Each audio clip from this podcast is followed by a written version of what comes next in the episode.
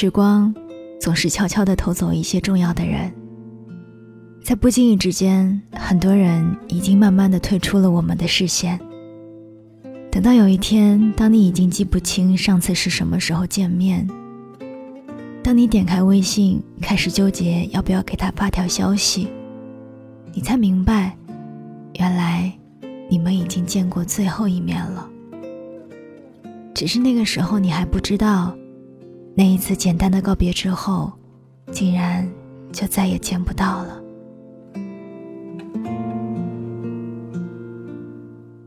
我是三 D 双双，欢迎收听双份的阳光。今天想跟你聊一聊关于分别这个词。记得在我之前工作的时候，遇到过一个很投缘的女孩。我们总是有很多的话要聊，对待大部分事情的想法和观点也是出奇的一致。他知道我的很多小心思，我也了解他的秘密，彼此之间对于这份职场上的友谊都很珍惜。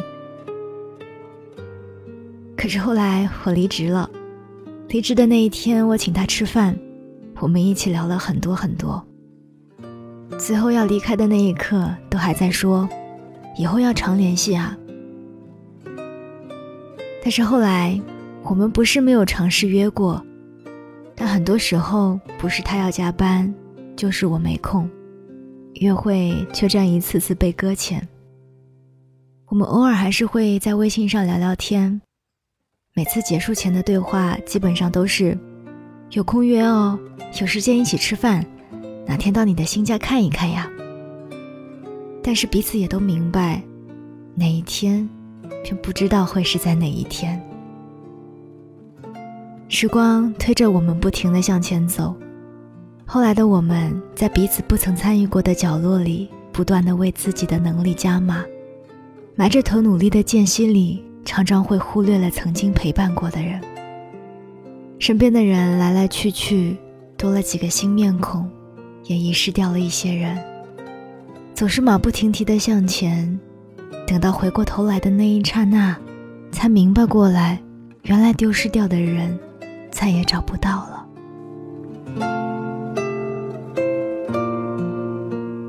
那次告别之后，我们再也没有见过。我还记得以前在一起的时候，我经常来不及吃早餐，他总是会带上两份。记得在我工作压力巨大的时候，是他陪在我身边安慰我。我也依然记得我们之间曾经相处过的很多很多细节，回忆还在，但是人却越来越远了。细细想来，这样的时刻，这样的人还有很多，在我们每一个人的生活当中，总会有一些不知不觉间就离开的人。那个人可能是曾经要好的朋友，是曾经以为会在一起一辈子的昔日恋人。还有可能是疼爱自己的亲人，以为还会有见面的机会，以为会一直在一起，以为下一次回家还能再见到。可是大多数的以为，不知道哪一次就会落空了。想起以前跟木木聊过，他说，以前真的是天真啊，分手的时候还幻想过以后会再见他。一定要让他后悔之类的，要以一种特别惊艳的出场方式震惊到他，然后告诉他，离开你，老娘过得特别特别好。可是谁能想到，竟然连相遇的机会都没有了。木木几年前的那一次分手，是在一次激烈的争吵之后，男生夺门而出。木木说了一句：“有本事你走啊！”走了就别回来了。他还是以为男生会像之前那样出去冷静几个小时就回来，可是等来的却是分手。他说：“我真的累了，不想再坚持了，我受不了你的脾气。”任凭木木再怎么挽留都无济于事，最后甚至连行李都没有再回来拿，就匆匆的被淹没在了人海。再也没有遇到过。刚分开的那段时间，木木总是看着他留下的物品发呆，总感觉像是做了一场梦，一觉醒来之后，他就还是会回来的。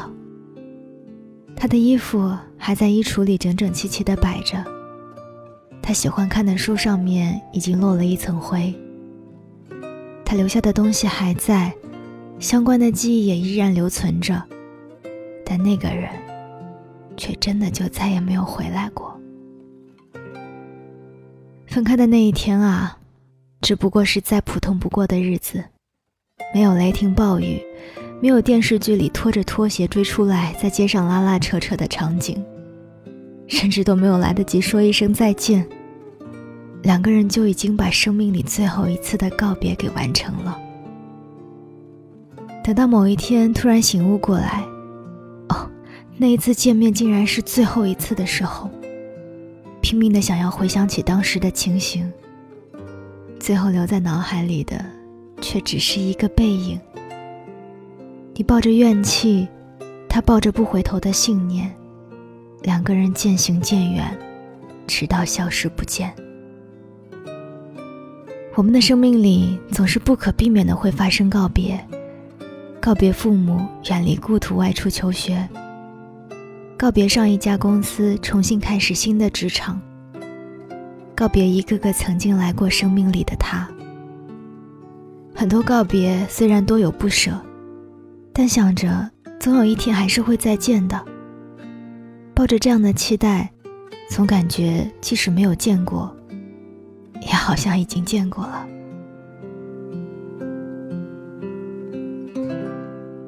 可是，还有一种告别。一旦发生了，就再也没有机会了。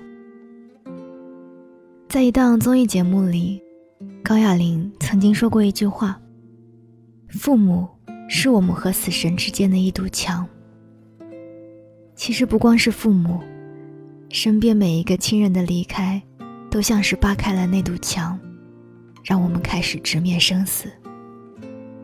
平日里很多机会总是不以为意。直到分开，才开始惋惜没有好好的爱过，没有好好告别过。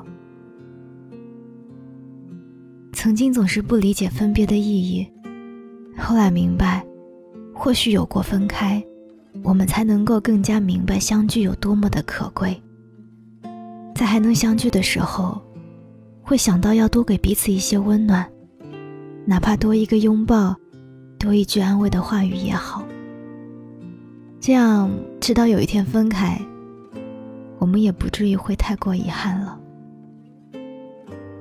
离别总是那么的猝不及防，那么不妨在相遇的时候好好相爱，分别的时候也好好告别。